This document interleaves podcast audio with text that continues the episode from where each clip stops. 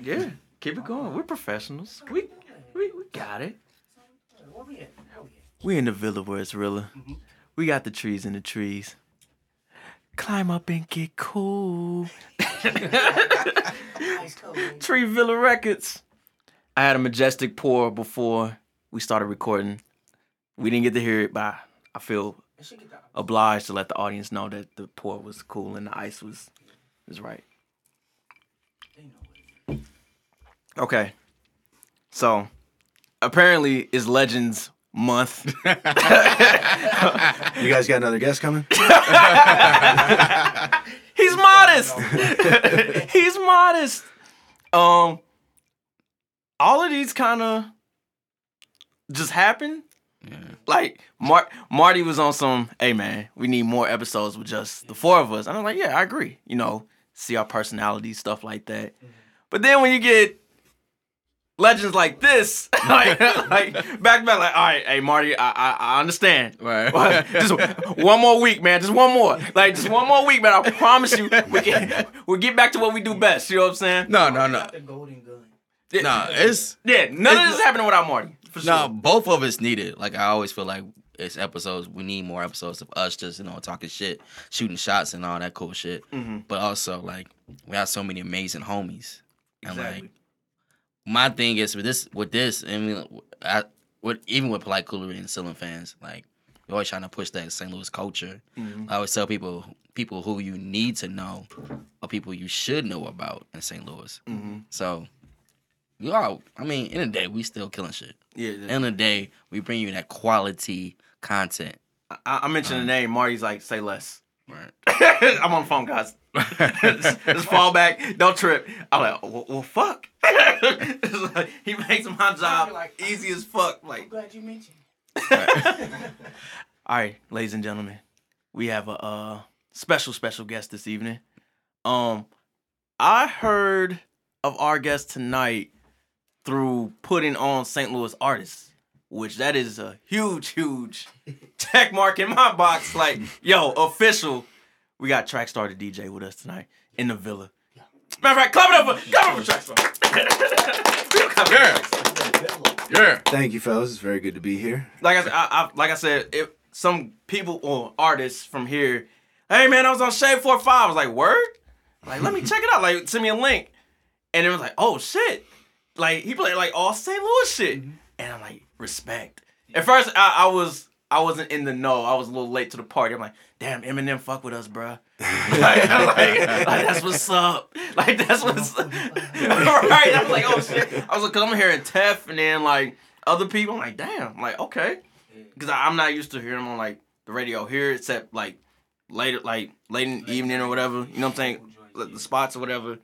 Uh, Charlie Chan broke that down for us, so like I understand that more now than ever. Yeah, exactly. Levels. That was a great episode, by the way. That's what. That's what. I checked out little things here and there, but I listened to that whole episode, and that was that was awesome. That was that was the one. I mean, I love Chan, and you know, I've heard a lot of those stories, but not all in the same place with the whole full narrative, and it was dope to hear. You know, Right, because I was definitely I, I had I had my pad out, Yeah, notepad, yeah. like oh, okay. I was like, damn, and all the records he broke, I was like, like you really, you really got the juice. oh, Like he's crazy. Did you say He's, he's the first one to play Cam'ron Old Boy here?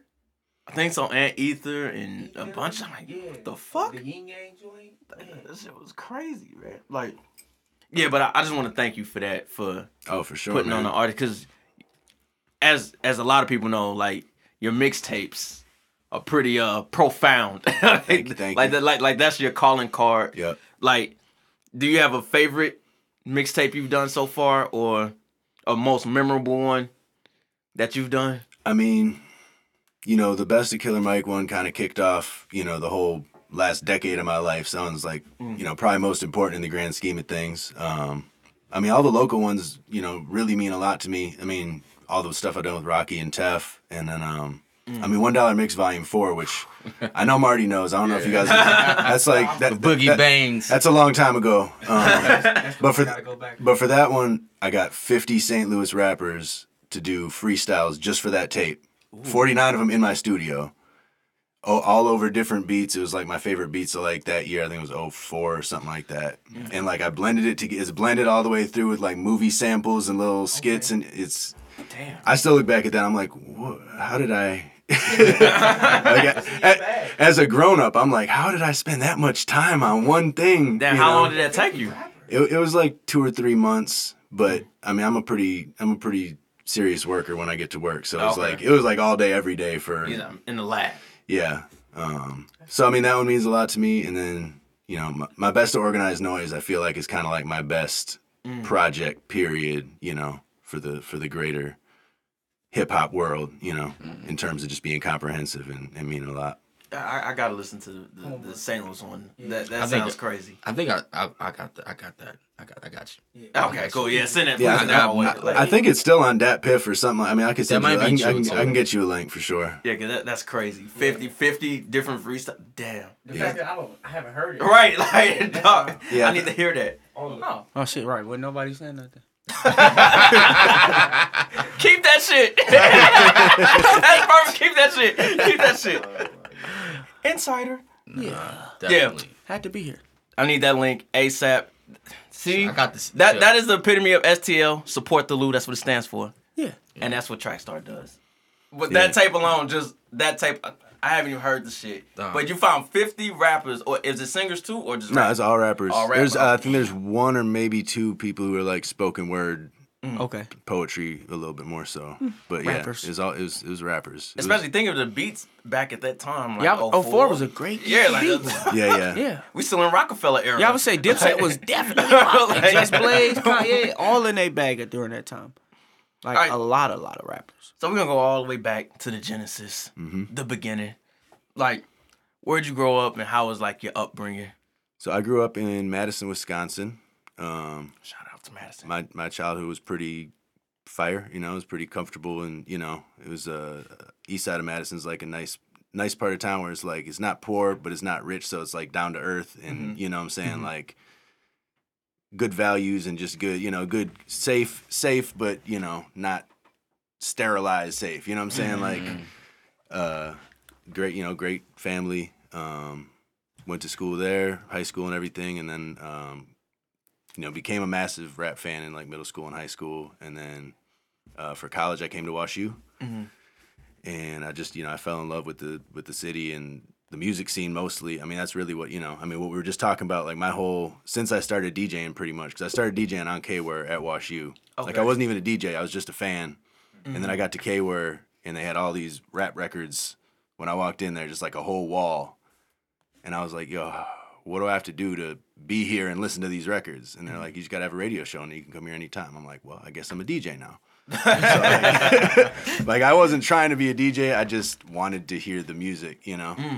And being a DJ has always been about the music I like and sharing the music to me, you know? Right. It's, uh, I mean, I like the skills and scratching and stuff, but that's not like my focus or like parties or it's just sharing music I like. Like, so when you was in middle school, what was like some of the music that you that made you become a fan?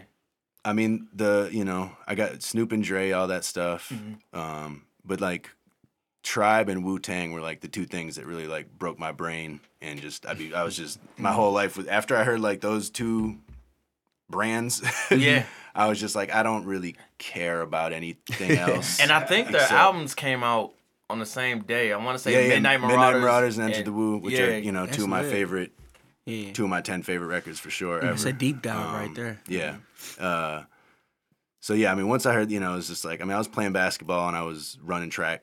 You know, that's where the name comes from. But um, Oh, okay. other than Didn't that, I really that. didn't. Yeah, yeah, That's yeah. lit. I ran track in high school and college. Word.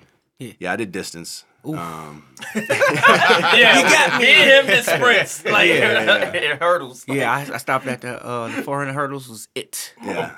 Well, see, 400 was like this, the lowest I'd go, and I'd be like, man, Yeah. I don't want to have to run. The 400 is just torture. It's just you have to run as fast as you can, The but whole for a time. long time. Yeah. right, right. Like even the 800, I could pace myself a little bit, Yeah. you know. But the 400, yeah, I was never good with the four. Ah. um, but yeah, you know, once w- once I heard Wu Tang, especially, it was like I didn't care about anything else. And I'd like even in the summer, I'd wear a long sleeve shirt and I'd bring my Discman and run a earbud up the sleeve and sit in class like this and just listen to music. Genius. Like I didn't care about anything but music at that point. Just going to the used CD store and trading in you know CDs for something I hadn't heard yet and all that. So yeah, I mean that was I really like the brotherhood between like those two groups. Like at the time, it was just like crew love. Mm-hmm. Like it was just the the the, the camaraderie Yeah. between the two. And then I'm gl- I'm so glad that the uh they had the little Hulu show for Wu Tang because it put a lot of younger people where like Mm-hmm. some people like, hey. Benny, I know you told me to listen to Wu Tang. I told you to fuck off, but I, I, I'm a fan. Like I, I Right, get it, right, I get right. it. What you trying to like? Thank you. That's all I was trying to tell y'all, man. I'm trying to teach the Yeah. babies, man. Wu Tang is for the kids, for the Yeah. children. Like, that's what we trying to do. I still ain't done it yet. Oh man. Yeah. You like, you, like I I'm, said, gonna, I'm like, why does everybody fucking love Wu Tang? I don't get it. it's my pop, ah. man. He got like it was like that hurts. to. No, I, like, I, mean, I, it's just- I understand. just 'cause It's, I don't all, know. it's all sorts of groups Yeah. I got like that too. So I'm It's not, just 'cause I don't I'm not know. judging you. I'm just saying, as, Yeah. as a I'm person of my right age, Mo. no, that's fine. That's but that's I just wanted to know, and like people told me, I'm like, oh, okay. I Like- just haven't done my homework. like it was different. Like in like in here in St. Louis, when Wu Tang came out, I'm just watching like my uncles and my dad and my aunts just go crazy. They was just like. You, you heard that Wu Tang record? Hey, can I borrow your tape? Can I borrow? Like they was just Yeah. going like it was like crack, and it was just like I didn't under, and they like every day my dad would play Shame on a nigga like every day, like drop me off at school and shit and preschool at that time. Yeah, yeah. And I'm just like, I'm just bobbing my head in the back, like, okay, this is some catchy ass shit. And like he was just up, like my dad's obsessed with Ghostface Killah and Raekwon. Okay. that was just like that's awesome. My dad wasn't. not a Wu Tang fan at all. Look, mine either. Yeah, I know. Packers fan, Yeah, yeah. For sure. No, actually, he hated the Packers. damn. He- he- That's the first Wisconsin He- man. he must have been a well, he, Cowboys he's, fan. he's from the Bronx originally. Oh, so he moved to. Wisconsin. I think is just because everyone else was. So his his favorite team was whoever's playing the Packers this week. but now, but now he fucks with the Packers. Oh, okay, Sweet. because every person I meet from Wisconsin is just like they love where they're from, like Right. hardcore, Cheeseheads. and it's like, damn, okay, like. Yeah, I, I was never like the most Wisconsin. Like I don't like I don't follow the Badgers.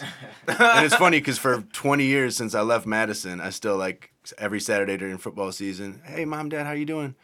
Oh, we're good. We're up 21-14. Are you watching the game?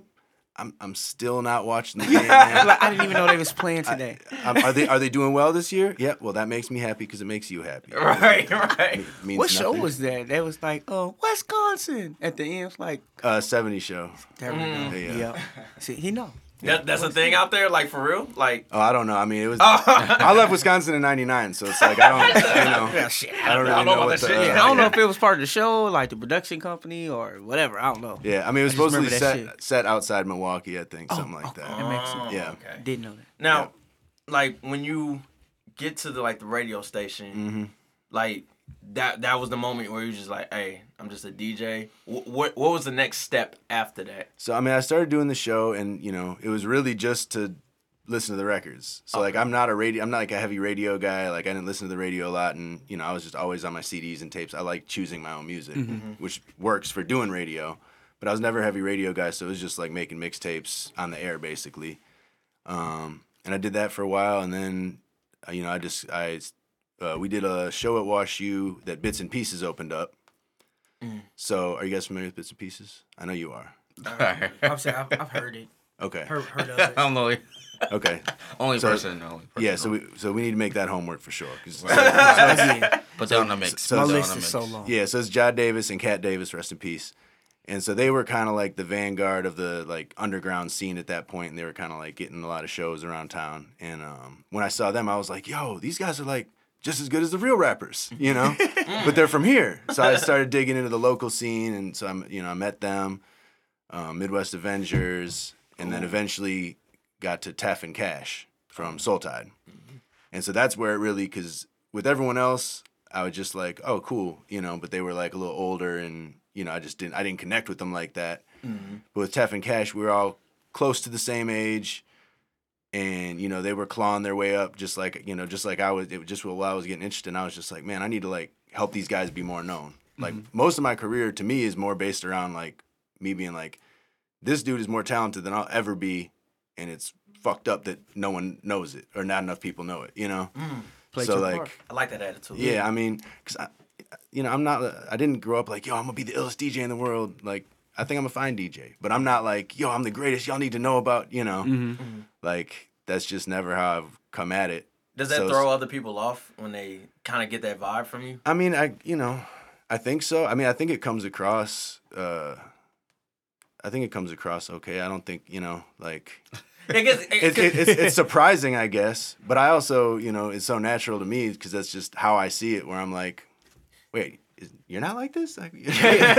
Yeah, cause like I like um this past Friday we was out and like people was talking about the podcast that we do, and I'm like, yeah, okay, it's great.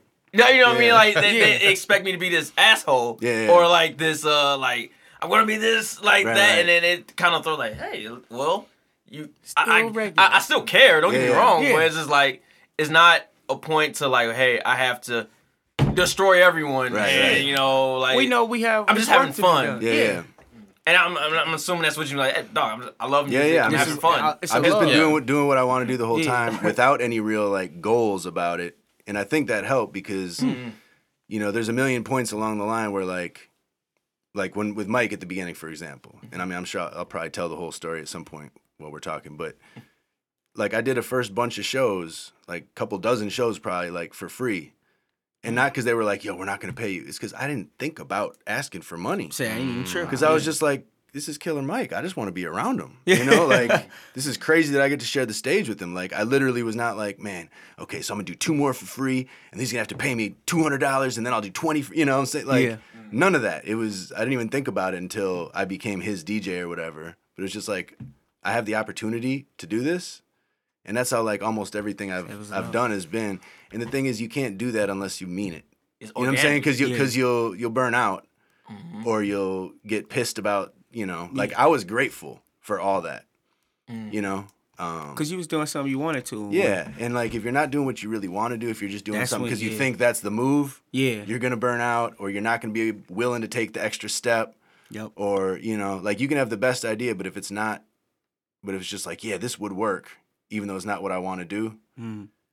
you're gonna, you know, halfway there, you're gonna be like, man, I don't want to put in the Bail. hours today because Yeah. I'm not excited about it. right. And then that's gonna be the difference between you and the other person who's doing it who is excited about it, and they're gonna put in that work and get that spot or whatever. So it, it only works if you're, you know, real about it and like doing what you want to do. And people always ask me like advice and stuff, and I'm like, there's not tricks. you know what I'm saying? Like, It's work. do, do only what you love and try really, really, really fucking hard, Right. Like, and hope you get lucky and don't fuck it up. Right. Like, like I say, like my biggest talent is not fucking it up. I'm mm. really, really good at not fucking it up. Like exceptional. that. I like, yeah, like that. yeah. Fucking Nah, that's Like That's all I do is don't so, fuck up. so when lightning strikes, I don't fuck it up. Like, but I can't, I can't like describe. you. Oh, this is how you get a job working with a famous rapper. right. Because it's just Not like fucking up. that just happens. However, it happens. There's no. Mm-hmm. Yeah. You know, there's no Craigslist ad or you know what I'm saying. Like, there's not open auditions. Mike wasn't like, okay, I need a DJ. I'm asking the hundred best DJs in the world to show me what you know. Like Yeah. I was there that day when he mm. needed somebody. I just happened to be there, and And I was down to do fuck it. Up. And I didn't fuck it. Like that's the whole story. you know what I'm I saying? like that. That's I- true. I Put that on a shirt. Yeah, I, I didn't fuck up. I That's did true. fuck up. Long as I know Trackstar never fucked up. Always on I- time. I and like always been humble. Like when I um story time for me. Cause I, I remember meeting Trackstar in like 04. okay. It was like heavy in my like b boy days. Mm-hmm. And like we uh he DJ'd this event called Common Space. It was was a place called Common Space. I was trying to remember where we met. We met at Common Yeah, Space. yeah. That that checks out. So it was Makes like a monthly b boy session, and like he came in, and was like killing it. I'm like, who is this? Like normally I know all the DJs, and I remember asking my brother, I was like, you know Trackstar? Like, oh the producers, yeah. I'm like, no, it's a DJ named Trackstar. He's a white guy with a hat. And I'm just Yo, when, when you finish this, I need you to give me that drop. it's a DJ named Trackstar. He's a white guy with a hat. I need that. drop. That's dope. Yeah. I'm sending myself a note. 'cause- Okay, you got it. You got it. Okay, because this is getting written down. This is happening. History. and I, yo, I've got an old drop from Vandalism. He's like, Trackstar DJ, I swear, all he does is make mixtapes and buy fitted caps. and I used to use that all the time. I gotta, uh, yeah, I gotta bring. Sorry, But um, no, it's all good. But he was like always consistent. He was like the main uh b boy DJ, for the scene, Mm-hmm. and just he made mixes for like make b boy mixes and just like always consistent. Like so, far as I know, Trackstar every show he did, everything. I remember the time I came to Houston, you had like stomach flu or something. You had uh, food poisoning.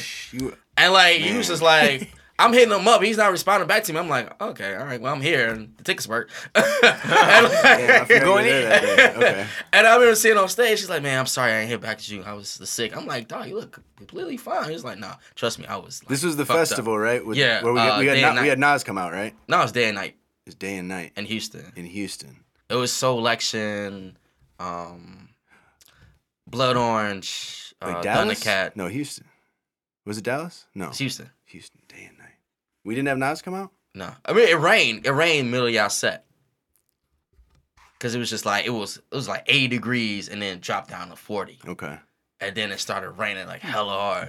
I wouldn't remember if Nas came out either. Well, because because I thought cause there was a time in Houston where I was really, really sick, like dying sick, That, and that was not that was nuts. That must have been a different. That was day for now. I remember Was was it like okay? But anyway, Anyways, yeah. I just had to say Moving that. on. that, that was like the worst day ever for me. Um, Did not. Oh, yeah. I'm about to flame Nas again. Oh, no, we're not. nah, that, that was my story. No further my comments. that was my story. No further not comment. my No further oh wait, so you weren't being sarcastic? You were really disparaging Nas right there? I'm a- uh, Well, the the running, I, I guess I'll call it gag Yeah. between like me and Mo. Oh yeah, are, I, I, we're okay, Jay-Z okay, fanatics. okay. Now, now from the Charlie Chan episode, I'm remembering some things. Yeah, okay, yeah, It, yeah. it makes sense. Yeah. And he- that was me. yeah. and, and I'm also a Jay fan, and I'm also 100% takeover over Ether. Uh, That's all he wants to One- hear. That's one- all he wants to hear. 1000%. But I, but I would tolerate no Nas slander. That's crazy. See, you almost had me. You cannot you cannot get Wu Tang yet. That's okay. We all do things at our own pace. But Nas slander, that's uh yeah, that's a problem. I respect Nas. It's just, I um, would goddamn hope so. oh yeah, you, you really have no choice if you're really into music. Like, it just, he just wasn't that guy for me growing up. You know what I'm saying? It's like you growing up, you had you was either Pac or Biggie. You know what I'm saying? Like a lot of people made that choice, mm-hmm.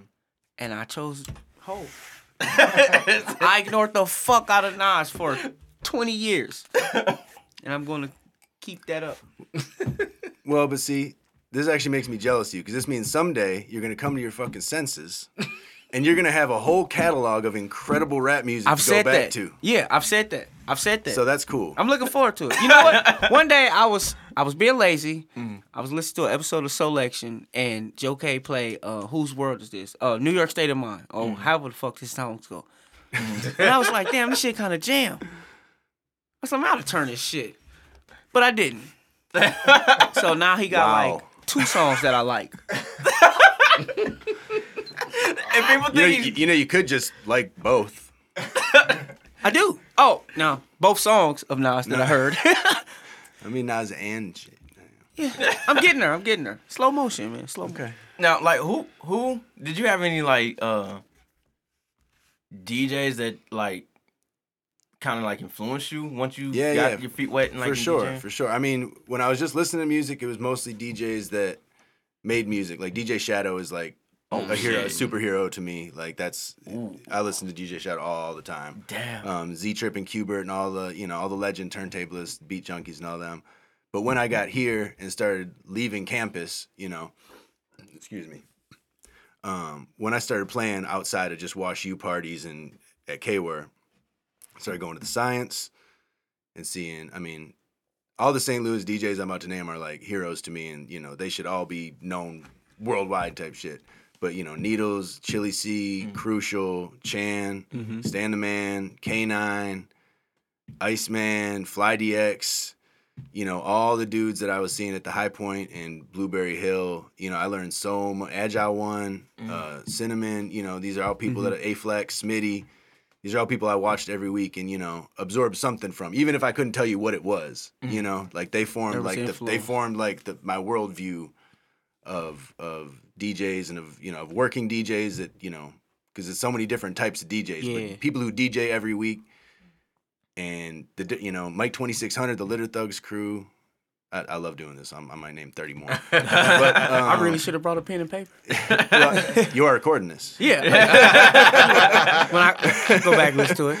Uh, but you know, like, and and you know, the difference between DJing for the culture and DJing for a party and DJing for MCs and DJing for b boys and you know, mm. like, mm. I learned so much about from all these all these guys, and so I tried my hand in all of it. And you know, I mean, he was talking about I was doing b boy shit heavy for a while, and I didn't really know what I was doing. I was just, you know, I was just I was excited to try everything, mm-hmm. and you know. Uh, hopefully people didn't realize how bad I was, or you know, or or I wasn't as bad as I thought I was. Nah, you always Right. landed. one, one or the other. You always landed. you always Um, landed correctly.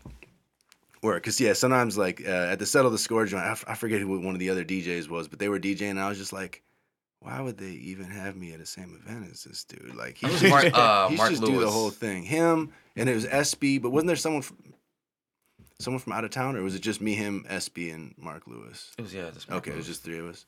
Either way, I mean SB too. SB no. The, uh, you might be talking about uh, I feel like it was someone from Chicago Washi or Battle. something.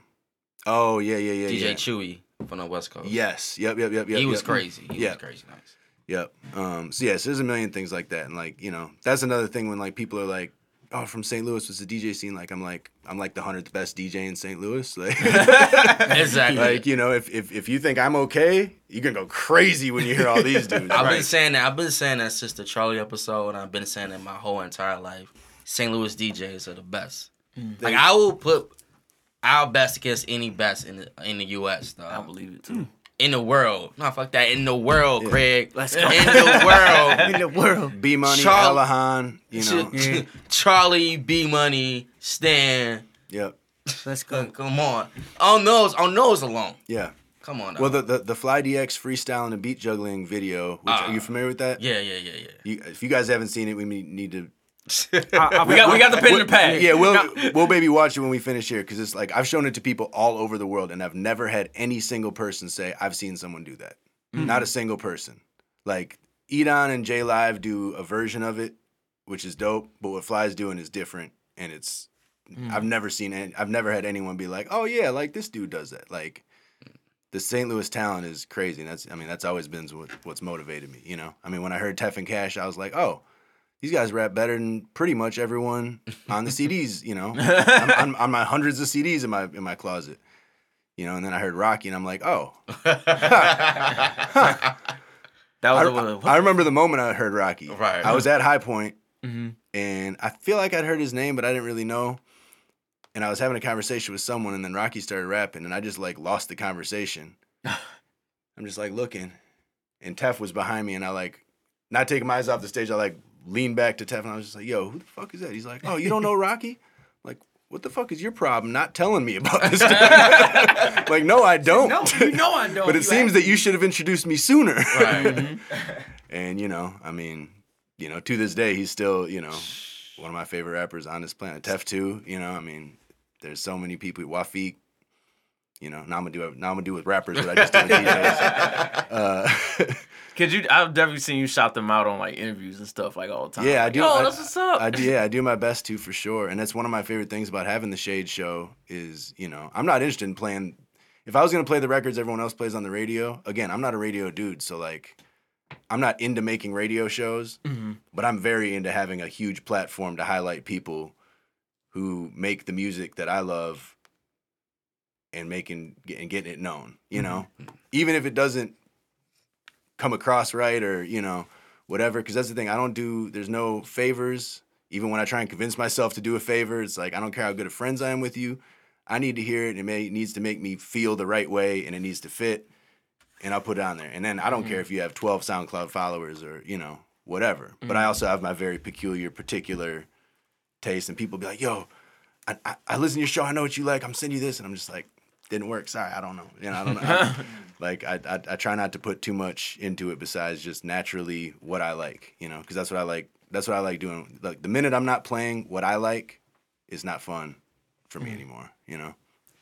I, I like cause I like what you're doing because it'll. I'm one of the people where I don't. I'm not like this music snob to the point where if I don't know what I'm hearing, I'm just gonna like, oh, I'm not listening to it. I'm tuning it out. I, I'm, I'm, I'm a very like, who is that? Like, I need to know Yeah, yeah. like who who's making this. Like, I for You'll example, know immediately. Yeah, for example, like uh Franco, he's DJing one day at a parlor one night, and he played this song by uh Sa Baby, one of uh, rapper from uh, Atlanta, Mm-hmm. and I ran to the DJ booth like, "Yo, Franco."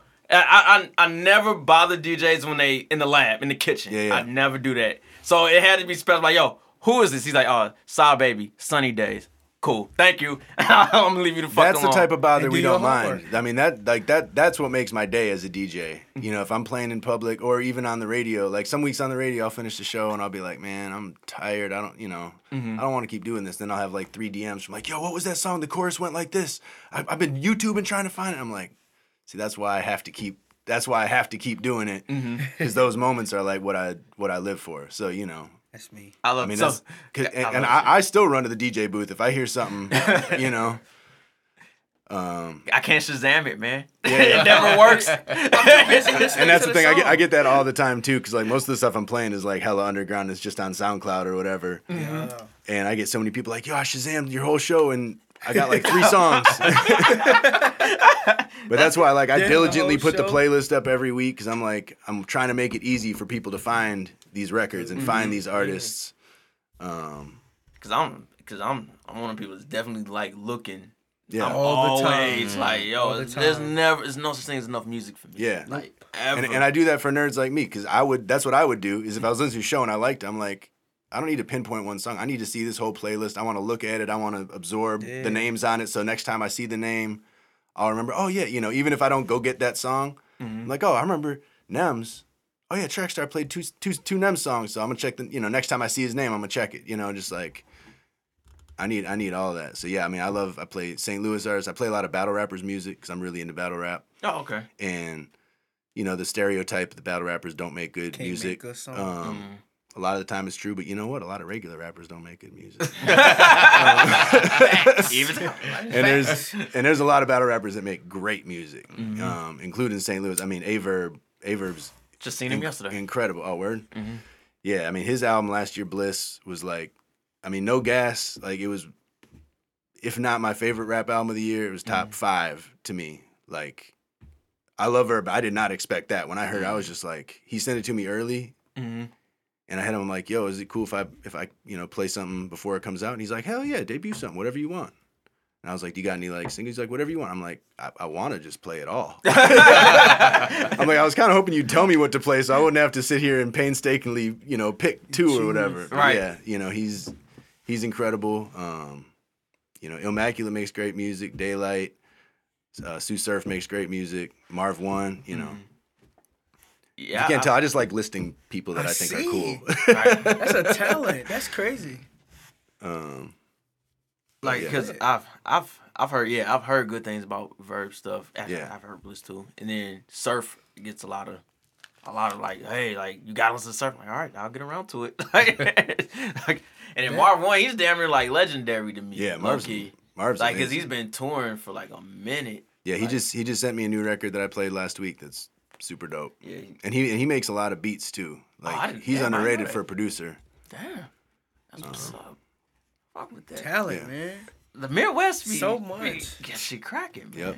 man. like, I love it. pat ourselves on the back. There's a record by New Jersey. It, I, don't, I don't know if you guys fuck with battle rap, but I do. New Jersey Twork. Mhm. He's got he's only got like one song out in the world, and it is so crazy. Damn, It's I- called Oasis. I've played it like 20 weeks in a row on the show. like no lie. Like Yeah, he just battled last night. yeah, yeah. I was actually watching on the way over here. Oh, okay. Yeah, I still Listening to it. I wasn't watching it while I was I driving. even over. seen it yet. Yeah. Cause he, like I said, I he was one of the people where I was kind of I'd be in and out of battle rap, hmm but it's always like one person that'll bring me back. Like, yo, who was that? Like, he's and he so was one of those guys. Like, yo, like who was He's that dude? so crazy. and he brings that level of like creativity and energy to this song. Mhm.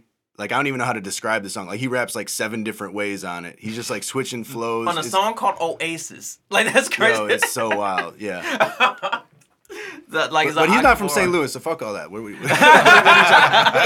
Back to the crib. Back to the Midwest. Back to St. Louis. that's, I love twerk, but that's enough twerk time. Yeah.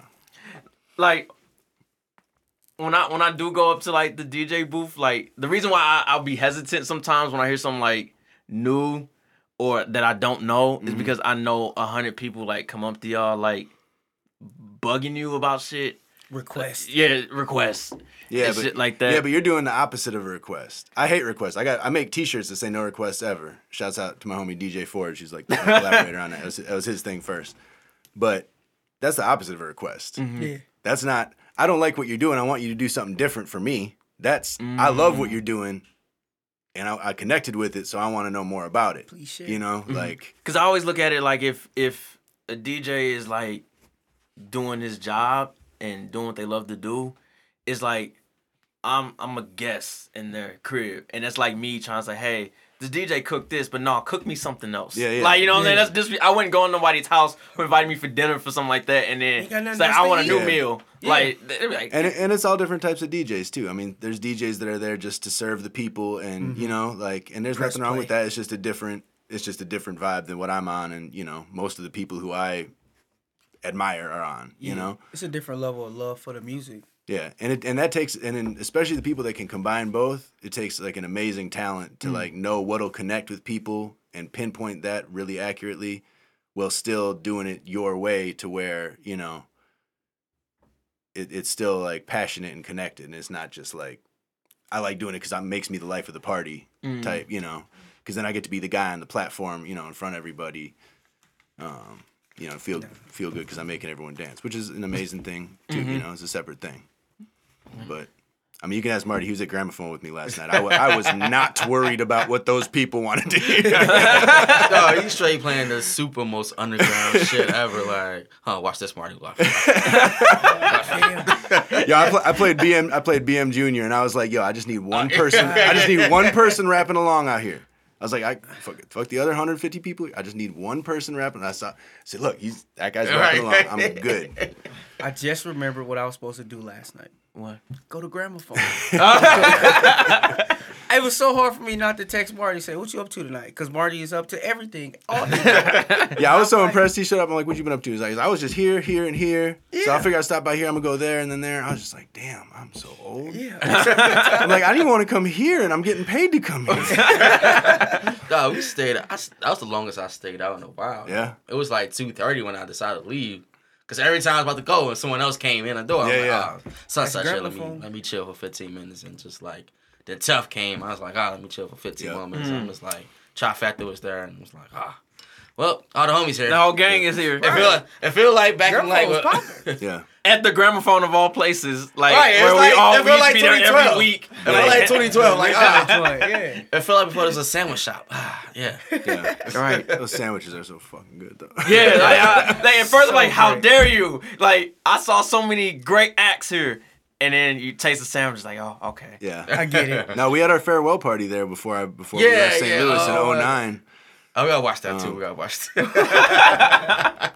That was such a fun night. Oh my god. Yeah, that was that was pretty Cause I awesome. remember Rocky did government name and everybody just hopped on stage. Everybody You just said hopped 09? on. Yes. Oh yeah. That was live on the Levee year. Yeah. Mm. Yep. Was that 09? Yeah. Yeah, yeah, Yeah, yeah. oh, trust me. Oh yeah, yeah, yeah. I'm tripping. I'm stop. But Like, uh, so how did um like the uh, smoking section come about for you?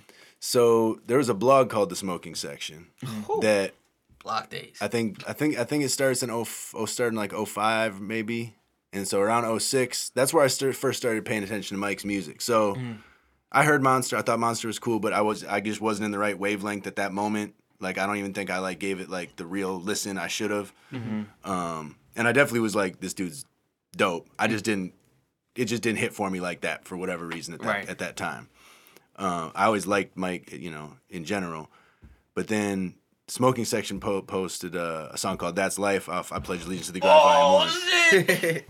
I'm so glad you brought that up. I heard that song and I was like, it was kind of like the moment with Tef where I was like, how come no one told me Killer Mike's the best rapper on the entire planet? I'm like, Yeah. how come no one told me this dude is the perfect rapper? he's like everything I like about rap. He's like clever and aggressive and saying some shit and Street shit mixed into it. Ah, I was just like, this dude is like that What that the fuck? particular song like i was i was at school and he dropped the uh oh pledge allegiance to the grind. Yeah, and that song just stood out. Like it was like if you listen to it now it's he's a prophet like dog, he was dissing the fuck out of Bill Cosby. Now look at Bill. Like this, like then he was dissing the fuck out of Oprah. She fell yesterday. Yeah, exactly. Boom. There you go. like, like, if you ever watched this, uh, uh, it's an interview on Comedy Hype with Mo'Nique, and she's breaking down like Yeah. why like Oprah and Whoopi Goldberg let her down. And I was like, yo, when I was watching that shit, I'm like, yo, Killer Mike was rapping about this shit in like 05, 06. Like, and I was Ahead like, of this culture. and it was the same thing. Like, I did. I did not listen to Monster that much. Yeah. Like he had a couple joints on there, like the reaction joint Mm-hmm. with Bone Crusher and stuff. I'm like, oh, he's dope. Yes. And then when I heard that song, I was like, Whoa. No, that that song, you know, there, there's only a few moments like that, but there's moments like that where it just changes your life when you hear like one thing. And It's like when I heard the Wu Tang thing, when I saw Rock, you know, when I first met Tef and them, when I first saw Rocky on that stage, Mm-hmm.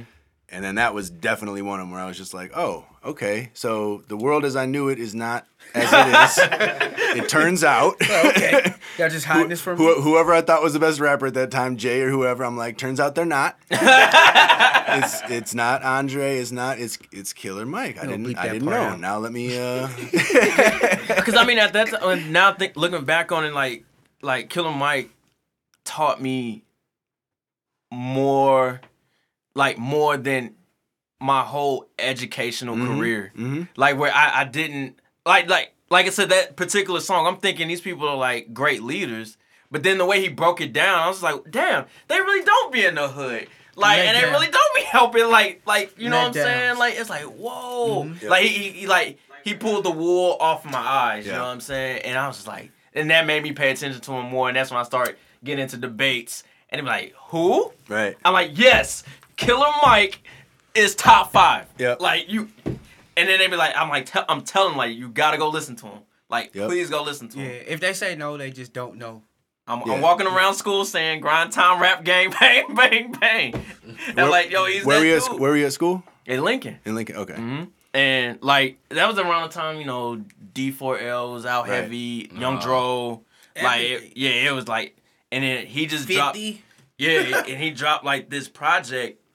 Where, like I said, that's like I think that's like one of my, I think that is my favorite project he ever released because that was just my like my introduction. Yeah. Then I went back to It's one of those ones. I don't know if it's my favorite, but nothing, nothing else could mean more to me. You know what I'm saying? Like that puts me in a place, a very specific place. Because like I heard that song and then the whole two disc joint. Mhm. Like I was playing, and I was I always tell the story this way, but I was playing his shit at Halo Bar, which I did Halo Bar every Friday for like three four years. I was playing his shit at Halo Bar like it was the number one hit. like I was playing like seven joints off the album every week. And I had people who were coming to the Halo bar because they didn't even know where to get, you know, because this is when Mike, you know, he was with Outkast and everything, Mhm. and then he had the falling out with Big Boi, Yep. and he kind of he was like like the lowest point of his career, like he was coming back up out the mud, like Yep. starting over. So that that CD didn't have crazy distribution or ads or marketing, you know, it was super independent. So like people didn't know where to find it. So I had people coming on Fridays just like, "Yo, did you play it yet? You didn't play it yet, right?" I'm like, "No, it's, it's still coming." like they were coming just to hear. So like you know, I was championing him super crazy, and you know, having the same conversations you were. Like Mm-hmm. anytime I'm talking to someone about, it, I'm like, "Yo, but have you heard?" Yeah. I'm like, "Okay, just trust me. I get it because a few months ago I didn't get it either, but." right. trust me, you know.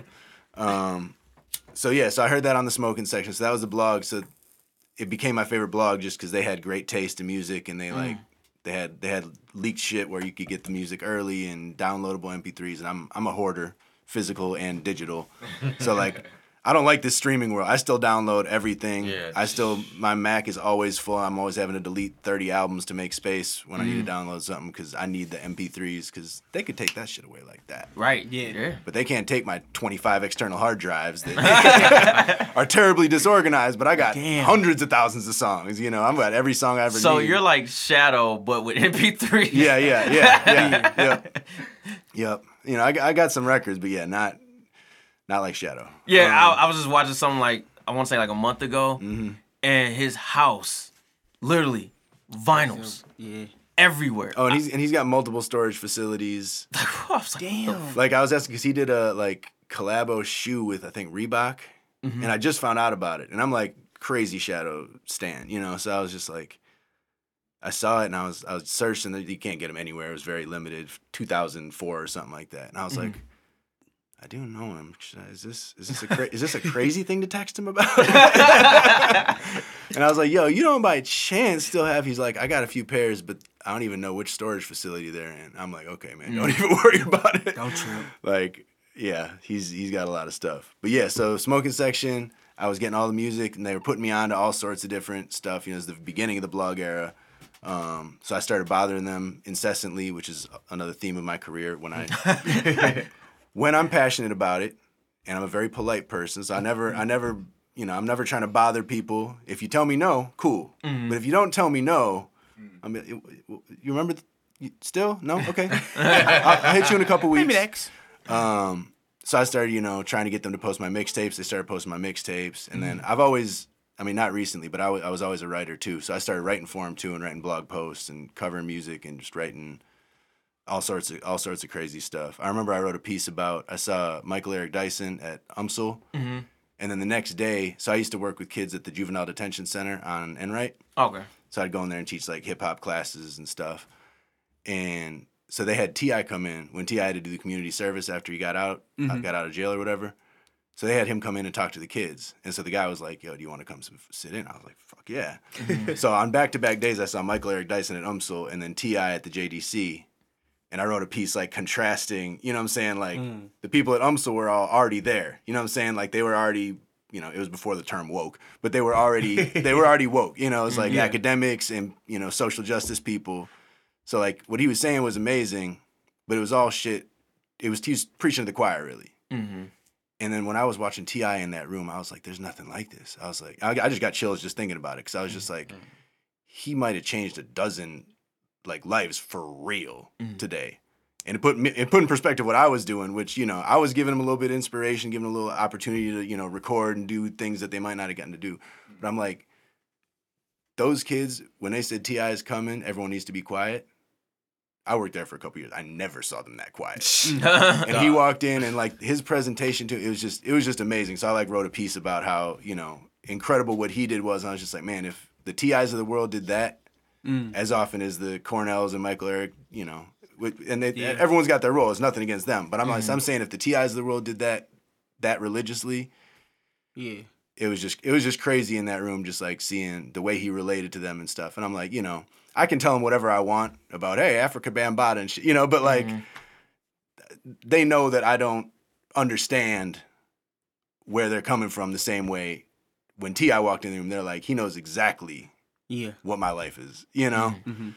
And it was it was you know it was really amazing to see. Um, but yeah, so the smoking section, I keep I keep bouncing, bouncing off and bouncing back. Uh, so yeah, so it's just a blog that I wrote for for a long time. They they helped me with my mixtapes. Uh, Gotti, the guy from there, who I owe everything to, um, like he's actually kind of like co-signed me with Mike and got me on board with Mike once uh, once that process got started. Um, and then so the blog got bought by Uproxx. And then Uproxx decided they didn't want it to be a blog anymore. Which was like, you fuckers, why don't you just let us keep it? so like they just disappeared the whole blog, just like 10 years of posts and stuff that, you know, I mean, I wrote a lot, but um, you know, there was people that had written hundreds of articles and it's cool. A lot of them gone on to like do really big things in journalism stuff. David Dennis and Justin Tinsley writes for ESPN and, you know, um, but uh, yeah, so the blog was defunct. So then when I got the Shade 45 show, I was trying to figure out what to call it or what to, you know, what to make the theme or whatever. And then it hit me, you know, that I could call it that and kind of like keep the name alive. And it's already a name people associate with me because I was rocking with them for so long. And it's a tribute to a site that means so much to me that, you know, kind of got a unfair death. Um, and then I realized, which was really great, I was like, damn, I already have a whole collection of smoking section drops from when I was doing mixtapes for the site. Oh, okay. So I was like, oh, I immediately got like 100 drops for my radio show. This is incredible. It's also I got- a great You know, yeah, I got all sorts of, you know, big name rappers doing drops for the, for the show. Um, That's genius. yeah. yeah, and I didn't even mean to do it that way. Like that just, you know, again, it worked out because I was doing, I wanted to pay tribute to something that I cared about. And it's Mm-hmm. just like, and then I got the bonus of the drops. Dope. Yeah, I remember definitely remember your We mixtape start circulating. drops. Yeah. The one that uh, you did uh, Royce the Five Nine versus Lil Wayne. I remember that popped on like MTV News. Yeah, yeah, yeah. Mm. So when I say when Trackstar, when I say when Trackstar dropped mixtapes back then, especially in that blog era, dog, them joints used to circulate like crazy, dog. I Yeah, remember. man, those those were good days. You had a joint. I, I I don't think it was a mixtape. I think it was like an album. And you like mixed it, but I, it was dope. Um, cause I know Spade was on it. Uh, the pocket full of ones. Nah, I know Um, Spade was on it. Tef was on it. I want to say Van was on it too. That sounds like all of them. Uh, What the Boogie Bang? That couldn't be. ah, it was it was just one rapper. It was. I swear. I think you mixed it. I don't think it was a mixtape though. Oh, and it like featured all them. Yeah. Hmm. Dude name was Kareem. Got, Kareem oh, gotta be Kareem. Yeah, that's Oh, his okay. name. Oh, wait, wait. Yeah. So so so Kareem's family. I mean, he's Yeah. he's from here. Okay, Yeah, he's from here. That's he's part of um. course, so. Yeah, yeah. I mean, he's been he's been gone for. I always forget how like he left in 06 or 07 or something. It was a little bit later. Than, oh, Was it? Yeah, I always get confused because he always like reminds me. I mean, I still talk. I still talk to Gotta Be all the time. Mm-hmm. Um, that's my dude. But um, yeah, yeah. He's he's an incredible rapper. Yeah, because I, I remember I used to play that all the time, and I remember the cover, and then I was like, "Yo, these that, that song with Spady had was like Yeah, yeah, crazy." yeah. I was like, Nah. "Yo, like." No. So here's another one. Have you guys heard Soul Tide? wow, y'all ever Yo. heard Soul Tide? Sorry to disappoint you. I mean, no, no, no. I mean, look, it's a ge- it's there's so much. I much. don't want to say I have or haven't. Yeah, I'm that's, that's what I'm trying to think. Like, there's so much music. I mean, there's so much music, especially especially you know you guys there even more so than ours. Because I mean, you're 35. How old are you guys? 34. 34. 30 up. We all 30. Okay. Yeah, yeah. So, I mean, there's I so mean- much more music for you, for you guys. Yeah. you I mean, know. I had the unfair advantage. Yeah, yeah, yeah. I mean, and and yeah, you had a, exactly you had an unfair advantage. You were on the scene, you Yeah, had, you and you had bro. fans. Right. Girl with fencing. Mario knows every fucking thing. Um, speaking of which, I can't go too much farther without professing my love for that dude. Finsta, is the greatest man. Oh, yeah. Um, uh, you know, That's I've, facts. I've, I've been that dude means a lot to me. He's done so much. We've done so much stuff together, and he's been so supportive. And he's, I mean, he's talk about people who are selfless for the scene. And Oh, just yeah. Putting on every chance he gets and and looking out. That that dude's amazing. Um, Shit, A lot of lot of rappers, a lot of DJs, a lot of people that's in the hip hop scene in the last, I can say 25, 25 years in St. Louis. And it wasn't for Finsta, like cats wouldn't be where they at. yeah. They wouldn't know how to perform Yep. on stage properly, not connected on a radio, not connected anywhere. Like my hmm. brother was the vital, super Yeah. vital. I know I was that's my brother and everything, but Right. like, dead, but like yo, dead but you ass. still- He's he's you like know He's one of the most important. one of the most important people. in the St. Louis hip hop.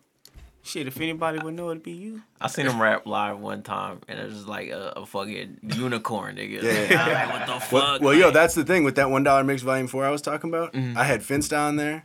I had Odie on there, who hadn't spit a verse in a hundred years. like, like I had all the dudes that were on the scene and at the High Point in Blueberry Hill. But I also got like, yeah, like I had a fin. It's probably the last Finsta verse, right? Has he done anything since? Um, what year was that? That was 04, 05? That was like right at the end. Right at the the end, yeah. That was right in Ruckus Crew because they had a second album coming out. Okay. They never dropped it. Yeah, it might have been the last released Finsta verse, and I'm sure it was the last released Odie verse. See, I got the last something. Um, Nah. That's that all- Odie verse is great too. All, all I remember is I forget the setup. But he said, "But be careful, I got my son and my gun with me." I think about that line all the damn On time. a, on a quick sidebar, people don't know who King Odie is. Yeah, He was a writer back in the early '90s. He wrote for The Boss. hmm So deeper, like that's a, really a St. Louis record. Okay. and he was Look, like, "Yeah, he. I mean, he had a record. Uh, well, Silk Smooth had a record deal. Silk Him and Smooth, Silk Smooth, yeah, they Silk were like, Smooth, I don't know about the first St. Louis, but cl- one of Pretty the early much. St. Louis people to have like a national record deal.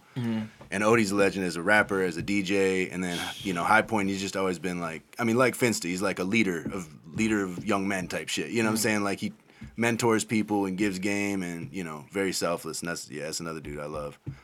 Um, yeah, how do we get here though? I have no idea. Dog, uh, great. Oh, it Soul just Tide, took Soul over. Tide, Soul Oh, Tide, yeah, Soul Tide, Soul yeah, Tide. okay. yeah. So Soul Tide is a two disc album that you guys definitely need to go find. It's not, I don't know if I haven't. it's streaming. It's it's streaming, It's streaming. on Spotify, It's streaming. I think. It's streaming. Um, but the people in Soul Tide was got to be Kareem, Nato Khalif, Spade. Black Spade, Tef Poe, That's why. Coltrane, B Hollywood. Cash, Coltrane. B Hollywood, Simon Needles was part of it. Uh, not Simon, but uh, Samson. Yeah, I mean it was like it was like twenty Was- some people. Fasa. So I'm, I'm trying to name the people that you guys would know from the scene Oh. still currently type. Mm-hmm. But yeah, it, it- they were Kanata Smith, um, and they were like incredible. Lifestyle. Like nah, but he was like a, he was like you know affiliated friend friendly Yeah. type. Um, but it was one disc of hip hop, one disc of R and B, and it was Steve like West. soulful. Steve West. It was like it was like some like slum villagey type, Mm-hmm. you know. And it's incredible, and it's like you know f- for our part of the world, for our part of the scene, and our generation of it, it was like foundational. You know, it was Mm-hmm. like super super important. That was the first time I went to a show. I don't even know where it was, but it was like the release party for that album, and I walked in. I was just like, this seems like this could be a real concert. Like you know, like by some rappers that I bought at Best Buy. You know what I'm saying? Like mm-hmm. it was like packed out. People knew the words. It had production. You know, like it, at least to me, it felt like it had production value and lights and you know. And I just remember being there, like you know, it was one thing with bits and pieces, being like, damn, these guys are like real rappers, and then like Cash and Temp be like, oh, these guys are as skilled as you know my favorite lyrical rapper.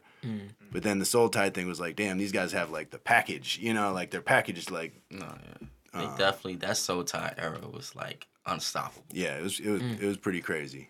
Um, That was like pre-force, very pre-force. It's just like that T-shirts printed out. Yeah. you saw that all up and down the loop, performing at every show. Dog, it was just. I just get upset because I'm like Ruckus Crew heavy back then, so I'm just like, who are them? I was like, oh, okay, I see why. I, I see why. Okay, when two step drop, shh, changed. changed I almost changed. played that last night at Gramophone too. like twice, I almost played it. Spade get upset when people play that when he come in the room. Well, Spade like, I have so he much might just more have music. to get upset then. Like, but the thing is, Spade be like, I have so much more music. Like, why? Uh, I'm like, I always have to tell him, like, dog, you made a fucking classic. It's a classic. It's a That's classic. a jam. St. Louis classic right Yeah. there. That's it's, it's unmatched. But like, one thing I want to talk about. Many, many reasons I love Trackstar. I feel like he almost had like the perfect life. we always talk about my I'm, favorite I'm very lucky.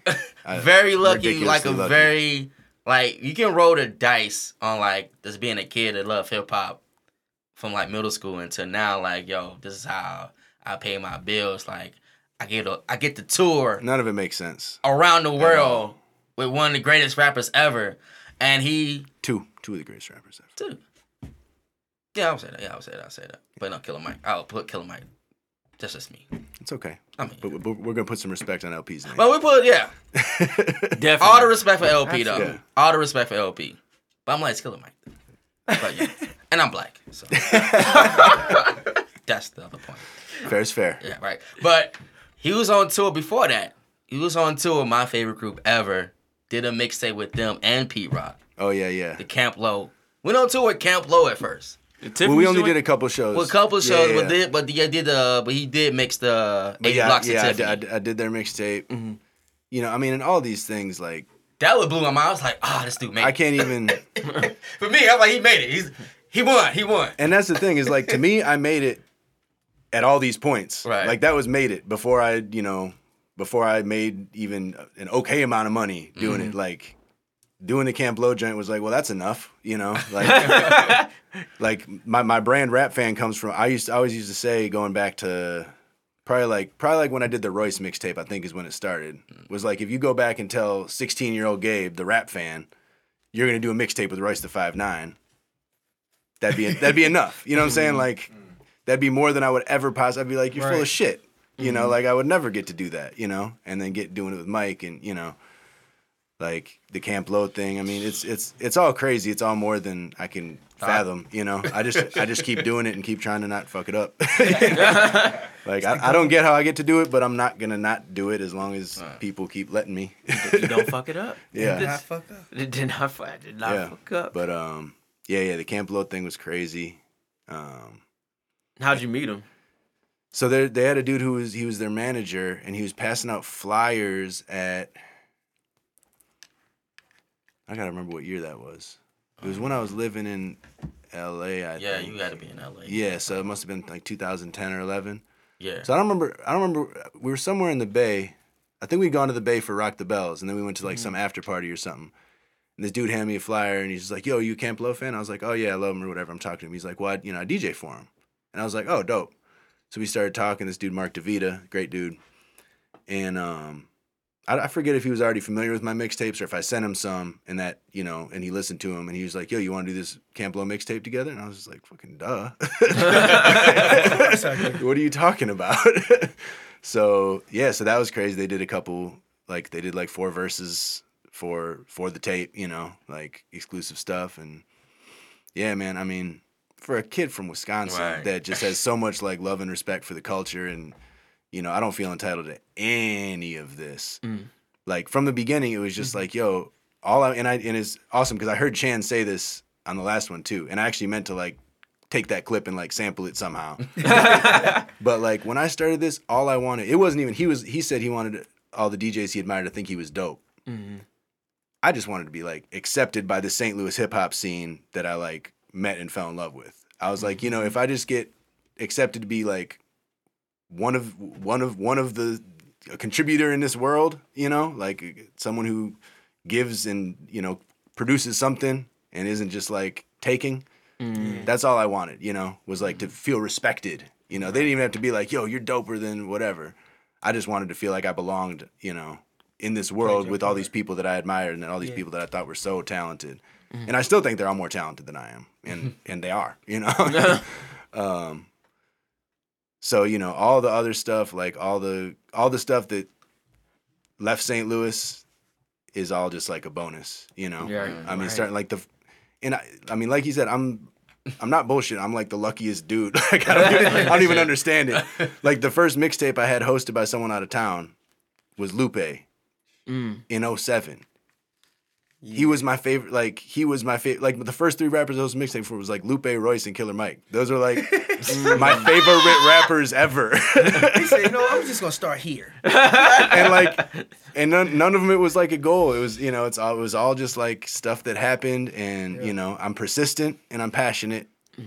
and you know and i try you know like I, you put yourself in a position and that's Right. the thing is like i was in all those rooms because i was also in a thousand other rooms where nothing happened Mm. but i got in every room and I, I, I keep telling my wife i'm like i wish to god if I, if 39 year old gabe had 24 year old gabe's energy I would be taking over the world right now. like, like if I didn't have a daughter and didn't have, you know, the weight of the world of an, being an adult. Right.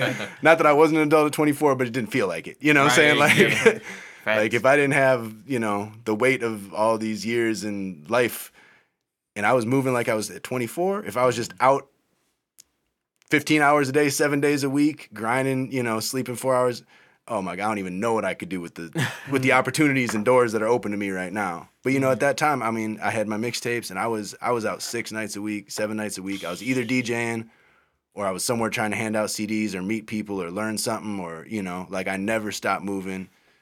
I was always a people person. Like I always wanted to meet people because I thought they were great. You know, someone would come off stage and be like, yo, that was amazing. Exchange info, you know, like Yeah. I wasn't shy about stuff like that, you know, because because I was comfortable being a fan, you know. Right. I know it's hard, and that's one thing with like even now. You know, you get moments where you're like, well, but should I really just be walking like, oh my god, you're so, ama-" you know? Yeah. But like, I got to keep doing that because that's how I feel. And it's like when you lose that, it's not this, you know, like It's different. yeah, like you know, it's because and I and I have phases where I don't feel like putting forth the energy, but every time I do, something happens, you know, Mhm.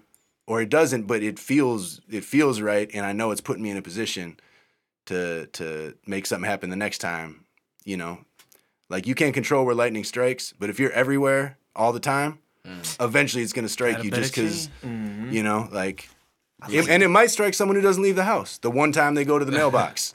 But, but you can, but you can't control that. Right. But they're not going to be ready. You know what I'm mm-hmm. saying? Like, and that's the thing is all the things that I did that I probably thought I was doing good at, but I was probably terrible at. But I learned something every single time I did that. Like all those b boy events, mm-hmm. and I don't know what the lessons were, but I learned lessons at every single thing. Whether it was like, damn, I didn't take that thing into account at all, mm-hmm. because you know you don't know till you learn. You don't know till you do something. Fact. So you know, I might be at the, like I remember we did an event. It was on the north side of something Brian put on. Shouts out to Brian Marston. He put on the common space thing. Uh, he was talking about, and I never played somewhere with like like the echo was like crazy in there. I don't know if you remember. It was deep on the north side. Yeah, Oh yeah, I, Yeah, know- yeah, I remember that. Bad. That yeah, was, yeah. Uh, it was like a building they had like bought and were renovating or something, Or it was like an old church. I think it was yeah, Skittles- Yeah, yeah, Skittles oh, yeah, yeah. It was Skittles joint. It was Skittles joint. Um, that was deep in the hood. That was deep in the hood. yeah, like, yeah, yeah. I'm from the south side, so I don't even go on the north side like that. yeah, I couldn't even tell you where it was. It was, but it deep. was. I, I know exactly. I can't think of the church name, but that joint was like deep, deep on the north side where the water tower was at. Yeah. Oh, okay. But that just like mm-hmm. bounced in my head. It was just like I got there and it was a different type of room and the, the music was bouncing off. So I had to figure out how to deal with that. Yeah. Mm-hmm. And so the more experiences you have, the more troubleshooting you do. You know, at this point, not much is going to happen to me on that stage that hasn't happened to me before. Mm-hmm. So you know, when and, and that's the, that's the thing with not fucking it up. I don't fuck it up because I fucked it up so many times before. already, yeah. You know, I've done most of the mistakes that you're gonna do, and you know, just fought through them. So now, you know, if I'm on now if I'm on stage in front of twenty thousand people with Mike and L, and something happens, it's not like, oh my god, what do I? It's just like, okay, calm. Let me just, I We just gotta switch this. Yeah. You know, or like, hey guys, the music's out for a minute. Y'all gotta do, just do something. You know, instead of, Acapella. yeah. Um, they did a dance off in Barcelona once when we lost power on the stage, and it was the greatest thing. It was, like the just greatest. the moment. stage that lost power, or like the whole. No, like the lights were on, but there was no music. The mics didn't Okay. work. The music didn't work. And at first, they were looking at me like, "What happened to the music?" And they're like, and I'm like, "Yo, we got nothing." And so we're like waiting for them to fix, and they're just kind of standing there. And I was like, "Yo, do a dance off." and like, Who won? uh, L's uh, L's worm, L's worm That, took. that did it. That sealed the deal. Um, L did his river dance, and then Mike did some Michael Jackson shit, and, and then L hit the worm, and yeah. But it was, but it was amazing. It was like it was the type of stuff that could only happen when you've been on stage for, you know, I mean, L's been on stage since like '92 or some shit, you know. Mike's been doing shows for 20 plus years, you know. So you know, stuff like that, like just being active and just trying everything and not being afraid to fuck shit up, you know. Um, and that's one thing you lose when you're 39 and you know you're like it's like fucking up seems like it has more gravity to it you know? When i was 24 i didn't even realize i was fucking shit up. And then when i did i'm like oh okay whatever. What are we Keep it what are we doing tomorrow? now i'm like well is what is that going to affect in the future? And how do how, you know who is there that i need to consider Yeah. what they thought of it? And you know what i'm mm-hmm. saying? Like there's just too much strategizing and you know so it's you know it's just always a fight to stay pure with it like that and to keep the keep the energy. Um but that's how you you know i mean i keep saying i was not as talented as any of my competition on the dj scene but mm-hmm. i was more active i think i can safely say than all of them you know? Like mm-hmm. i was everywhere and it was because i wanted to be you know but that that got my name moving in like every different circle and that's why on that on that 50 rapper i keep coming back to it because i love you know when i'm in st louis it's just what i always think about but you know i mm-hmm. had like rappers from all different parts of like the Saint, you know, the underground scene, all in a, all in a on a CD where they would not usually be on a CD together, you know. Mm-hmm. That's what we um, need more Yeah, teamwork. Exactly. Yeah. Like so, I guess we're at that that point of the Run the Jewels era. Yeah, yeah, So, how where did that begin? I think you touched on it a little bit in the beginning. Where Killer Mike saw you first, correct? yeah. So Mike was my, you know, so going back to the That's Life days, you mm-hmm. know, and I was playing his music at Halo and all that. You know, he's my favorite rapper. He did an interview. Um, I wish to God I could remember if it was a magazine or the internet, or I wish I could find. I would blow that motherfucker up, ten by ten. I would wallpaper my house with it. but at the end of it, he said, uh, "You know, I don't have fans. I have supporters. They can s- hit me up on MySpace at MySpace slash Grind Time Rap Gang or whatever, or they can call me at six seven eight whatever it was." And I see that, and I'm like, "Well, this is obviously gonna be like a fan line, you know." Mm-hmm. You know, it's gonna be like, hey, this is Killer Mike. Leave your email address after the beep. You know, we'll put you on our list for exclusive. You know, so you'll let you be the first to know when whatever. Mm-hmm. But I wanted to. First of all, I was like, I want to be on that list, and also just being the curious nerd, rap nerd that I was, I was like, I want to know what Killer Mike's promo voicemail sounds like. You know. so you know, we live. We were living by Tower Grove Park at the time. I, you know, I was just like, it was the Tuesday afternoon stoned in my boxers, you know, like one in the afternoon or some shit, just hanging out the house. And I was like, let me just call this shit. I called it. Hello? I was just like, uh, can I speak to Mike? He's like, this is Mike. And I was just like, what the fuck just happened? And I was just like, okay, get get get. Let me get it together. I was like, Yo, fuck it. I was like, yeah, let me figure this one out. Um, because I wasn't wasn't expecting to like talk to anyone, so I wasn't in a social mode. I wasn't in, you know, I wasn't ready to. I was I was ready to listen. Mm-hmm. And so you know, I just started spewing my truth, and I was just like, yo, you're my favorite rapper. I'm a DJ in St. Louis. You know, I've been playing your record at Halo Bar. You know, at this place I play, and just thinking quick because I mean, I was you know mixtapes are my thing or whatever. I was like, I want to do a best. You know, I was like, people need, need to know how incredible you are. I want to do a best of Killer Mike mixtape and have you host it. Mm. Because this was like right when I was starting to try and hustle up mm. hostings on mixtapes. Mm-hmm. So like that was first thing in my mind. And I was like, I want to, you know, I want to, I need to make this tape so people can hear it and understand that you're the best rapper on earth. And I want you, you know, I want you to host it so it's official. He said, okay. So, all, all right. Well, then we'll do we'll do it. Then. it's like you never you never heard of me, you never heard me. De- but that's the kind of guy he is. Oh, um, okay. You know, uh, he's still he's still I still at times. You know, I don't know what feeling he's got to have at that moment. It's not everybody's. I don't think everyone's gonna get his cell phone number. But I see him give out his cell phone number to people. I'm just like, bro, you're I've- famous. You can't.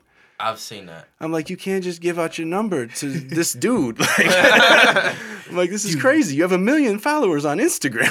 and Tell him to DM you. What are you doing? But I remember the sidebar. I remember the WashU show. Mm-hmm. Literally after the show, he stood in front of the door where you exit at, and he dapped everybody up and had a conversation with them. Dude, he's a man of the people. He's And I'm just like, it blew my mind. I'm just like, yo, you Killer Mike. Thank you for hiring Trackstar. That's my first thing on my mind. Like, thank you for hiring Trackstar. I appreciate that.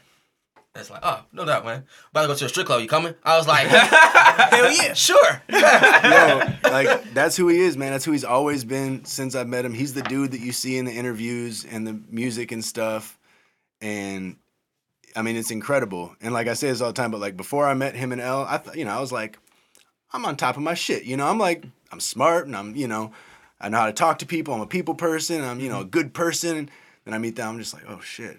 Huh. I thought I was like, you know, A minus, B plus. It turns out I'm like a C, C minus. Like, the ceiling's a little higher than I thought for humanity out here.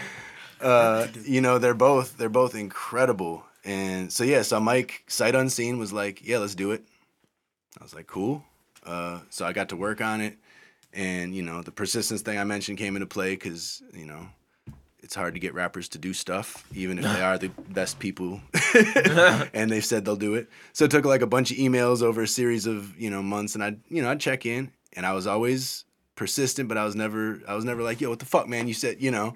Be like hey man you know it's been a couple weeks. What's up? How you doing here's that script again if you're in the studio if you get a chance and you know again so that dude Gotti from the smoking section who I owe you know so much to he's an amazing dude um I hit him and I was just like, yo, I'm not getting this from Mike. I know you know him. And he like nudged Mike on it. And then I got the I got him like the next day. So like Gotti's like Gotti's like the internet godfather. Not just to me, to like to like a million writers and artists and stuff from like that era. Like Gotti's that dude. Making it happen. Um yeah, he, he like makes stuff happen. So All roads lead through Gotti. yeah. so uh yeah, so we did the tape and then I went down to Atlanta for A3C09. Oh. Yeah, A3C09. And Mike was doing a signing at Criminal Records in Little Five Points.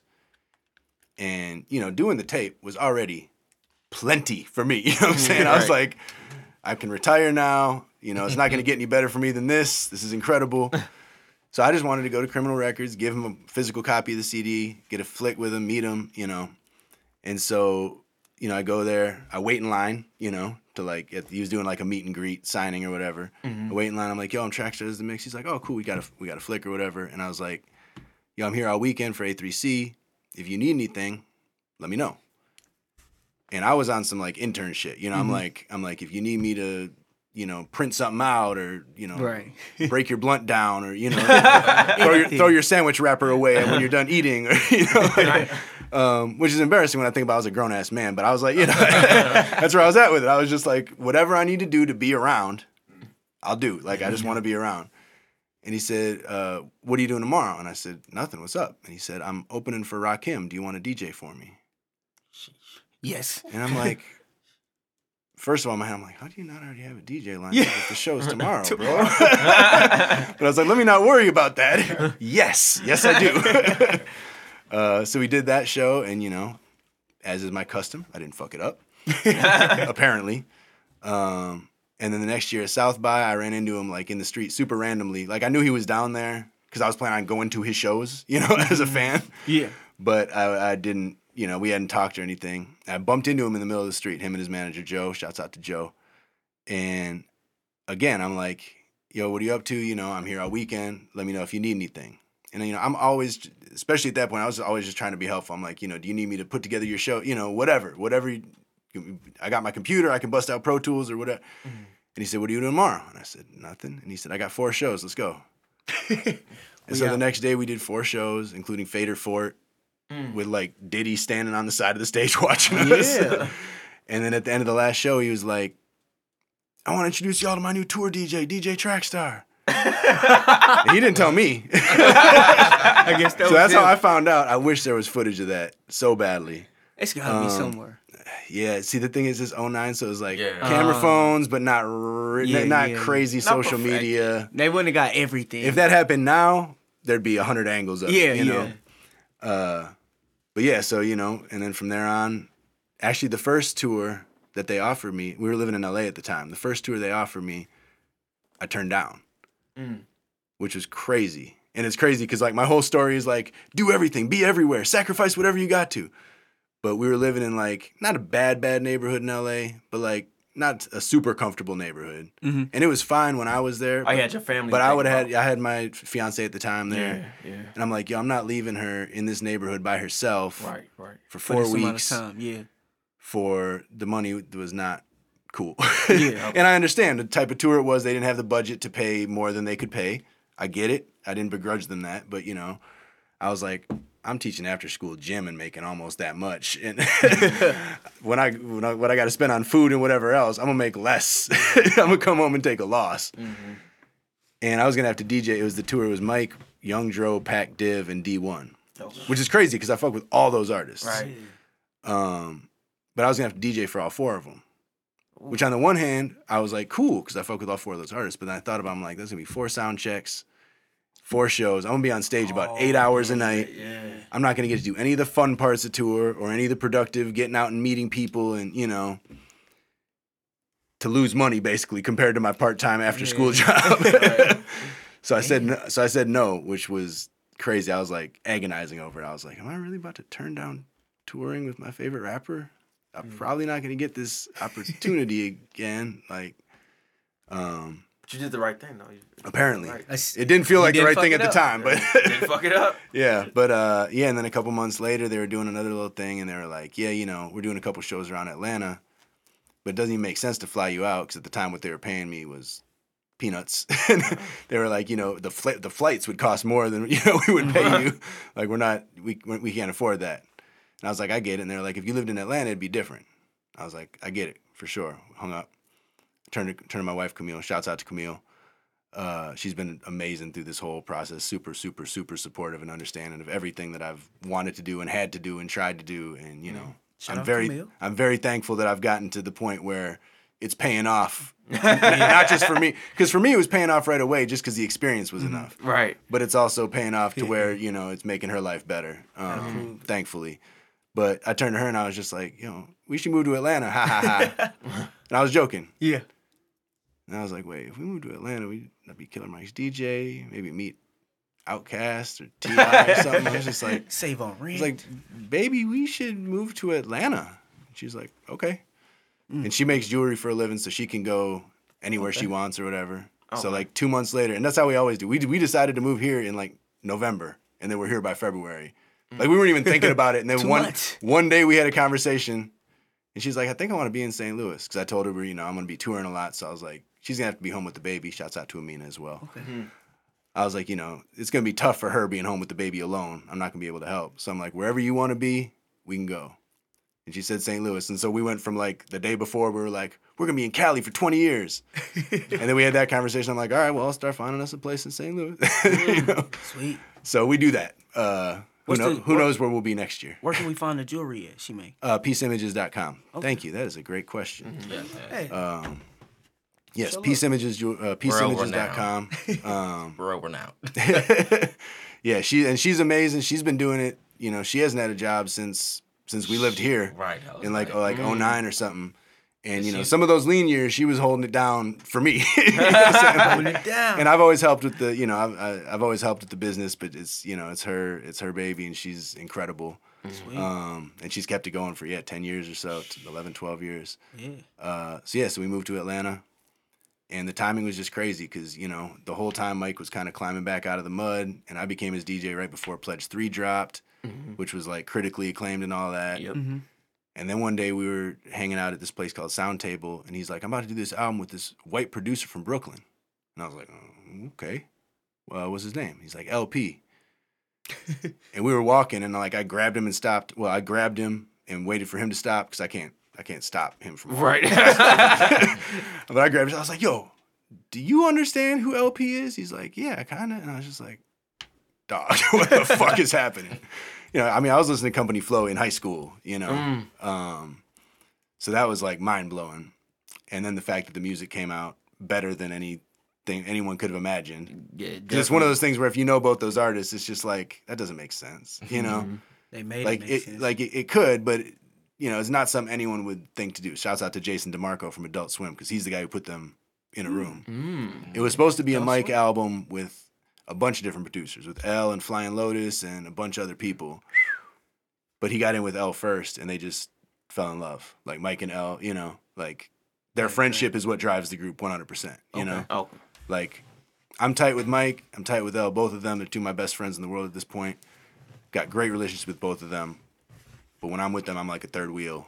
like, you know, them first. you know they they they were born like a month apart. They got really similar, you know, similar but opposite upbringings and mm-hmm. tastes, and you know they mm. relate on their their friendship's amazing. I tell them all the time, like the only thing that's stopping Run the Jewels from being the Beatles or you know or whatever is if they stop being friends. Like as long as they're friends, it's so real and it's the energy you can feel. It's just gonna get bigger and bigger and better, and you know, like because they just they they work together like they're supposed to be together, you know. So yeah, so they did that. They did the Mike album, the rap music album, Yeah. and we toured with that. We toured with L, then we toured with GZA, and then we toured with Big Boi. And again, at this point, I'm still not making almost any money, you know, very very little money. Mhm. But I'm like, this is too crazy, you know, Right. like it could all end tomorrow. You could chop my hands off today, and I'd be like, damn, I had an awesome life. Like, uh, and then they were like, we're gonna make it a group. I'm like, okay, this is even too much because we had so much fun on tour, and that's the thing; it's all real. Like, and that's why like the story's lucky, but it's all based on the right energy and the right, you know, momentum and effort and caring about the right things. Mhm. Because that's exactly what happened. Is they made the album, we toured together, we had so much fun on tour. Mike and I were like, let's keep rapping together because we have fun in each other's company. Mm-hmm. Mm. It sure as hell wasn't. You know what will be a for sure commercial success? right. a Killer Mike El-P rap group. That's a can't miss. Right. you know, I mean, they both had their successes and the tour went, you know, that tour went well or whatever. You know, we're playing like 200, 300, 400 person rooms, you know, doing well in most cities. Mm-hmm. But it wasn't like, like, we're getting rich. Yeah. Right. But it was real. It was, we love being together. We love working together. We got stuff to say. Like, they have deep convos Yeah. you know, like they they just have a great relationship. So they they're like, let's make a group, and it just kept snowballing and snowballing. And every year we do something else where I'm like, how? Come on, guys. Level up. and up. it's yeah, it's just you know. And then this year we're going on tour with Rage Against the Machine. Speaking of which, You know, which I was at Rage and Wu. In 1997 in Chicago, like I went to the Rage Against the Machine Wu Tang concert. Here we are. And 23, 23 years, years later, later. you know, 15 years later, I toured with GZA. And then 23 years later, I'm touring with Rage. It's just like, Damn. That is. I am. living the I am also man. a persistent man. Um, man, I mean, uh, but the, but the other side, but the other side, the other side of that that I didn't mention is the other thing is if you're doing what you love, it doesn't matter what success comes or doesn't. Mhm. Like it does, but if I never made a dollar this whole time, not even just now, not if not even if I wasn't making a living, if I never made a dollar this whole time, I wouldn't regretted anything I did because I was doing what I wanted to do, what I thought I should be doing, what I cared about, what I thought needed to be done. Mhm. You know, like I was doing it all because it's what I felt had to happen. For the culture. And that's the thing is like when people are like trying to make hits or whatever, I'm like, yeah, but it's probably not gonna be a hit Right. because a hit song isn't a hit song because of the song.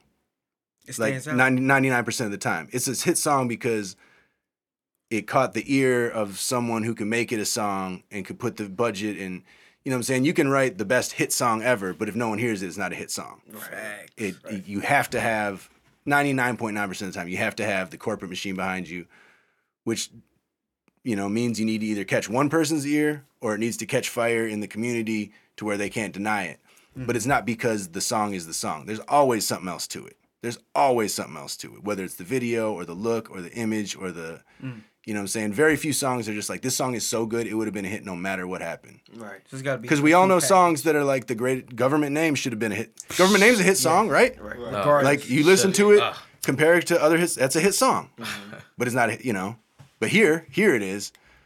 But you know, when when it when it came out here, you'd been like, you can't tell me this shouldn't be on Hot 97 or on, you know, 106 & Park. yeah. Mm-hmm. But it's not the song. It's it's everything else about it. Yeah. So it's like stretching to try and make a hit song or what you think it should be, even if it works, you know, isn't sustainable. But then if it doesn't work, is what I always think about. Mhm.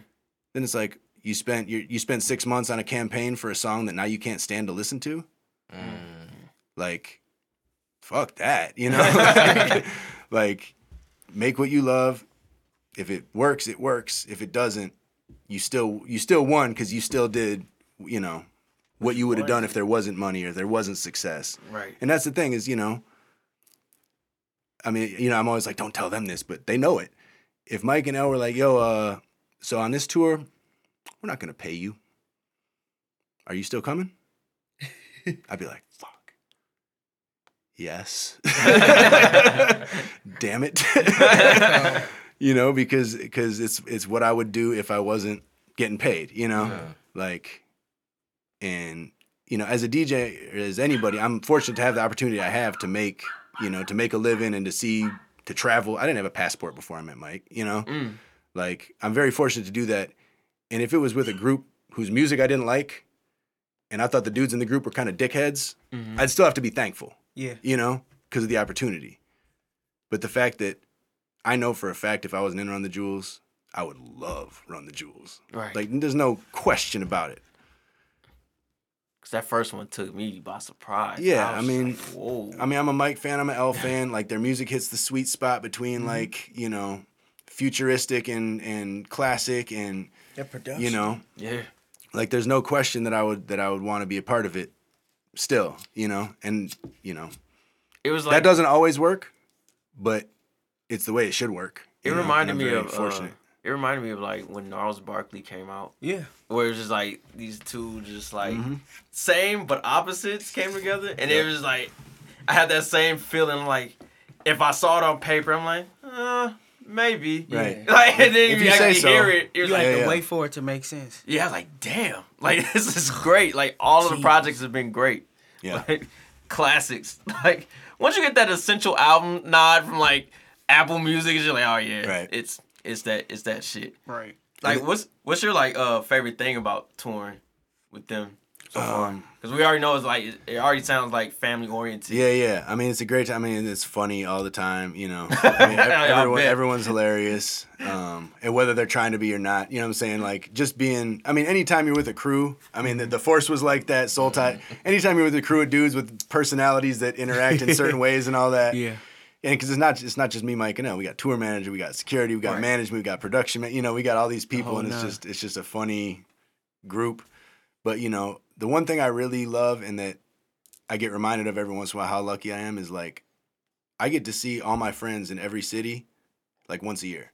Mm. You know what I'm sweet. saying? Like Yeah. we all have we all have like a couple friends in DC, a couple friends in San Francisco, a couple friends in Boston, a couple friends in Atlanta, a couple Mhm. I get to see all of them every year or every year or two, you know? Mhm. um which is just like incredible you know i get to like stay connected with people and and you know and see stuff that i would never have seen um you know i like nature so it's cool you know i've gotten to hike in cool places and see different stuff like that Mm. um i mean and then the i mean the big thing is just like you know just the rap fan shit just the meeting your heroes shit you know like the fact that through through Mike and L, I mean, first of all, I'm friends with Mike and L. Cra- crazy, start there. crazy. Yeah. You know, I'm friends with Shadow. I'm friends with Z Trip, Qbert. You know, like I've spent a lot of time with people like Big Boi and GZA, and you know, I've been on stage with Nas multiple times. Like, what the, he- you know, none of this makes any sense to a kid from fucking Wisconsin. you know?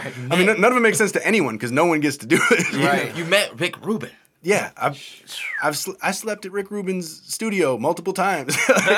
Slick. you know, I, he's got Bob Dylan's old tour bus parked on there, and they put a studio in it, and there's like a bed in there. Like I slept in Bob Dylan's old tour bus at Rick Rubin's spot in Malibu. You know, but yeah, you know, I mean, all these people. You know, at this point, I've met almost all my heroes, and it's like Wow. it doesn't, it doesn't make any sense. But Who's left? Who's left on the list?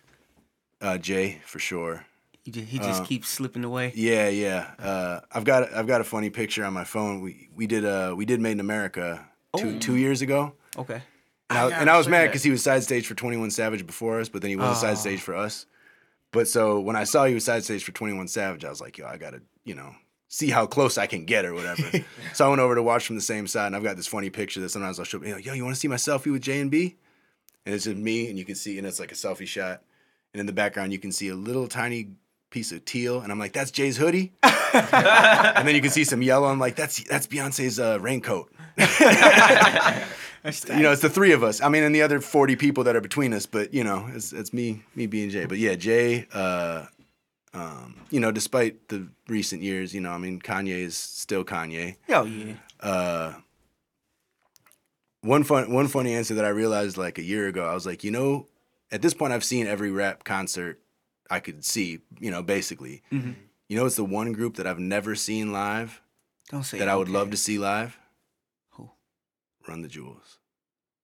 Oh, just from a Because I've Concert I've goes. been at every show ever right. on stage. Never been to a I've, concert. I've never. I would love to watch a Run the Jewels concert from the. I mean, I also hope I never do. but but you know what I'm saying? Like I've seen every other rapper I can think. You know, every other living wild. rapper I can think of, pretty Right. much from the crowd. Yeah. But I realize I'm like, you know, because I've seen Jay. Kind, you know, I've seen. There's not a lot of people I can think of that I've not seen at least once. Mm-hmm. But I was like, damn, I've never gotten to sit out front and watch Mike or L. For good reasons. yeah, Yeah. yeah, Right. Yeah.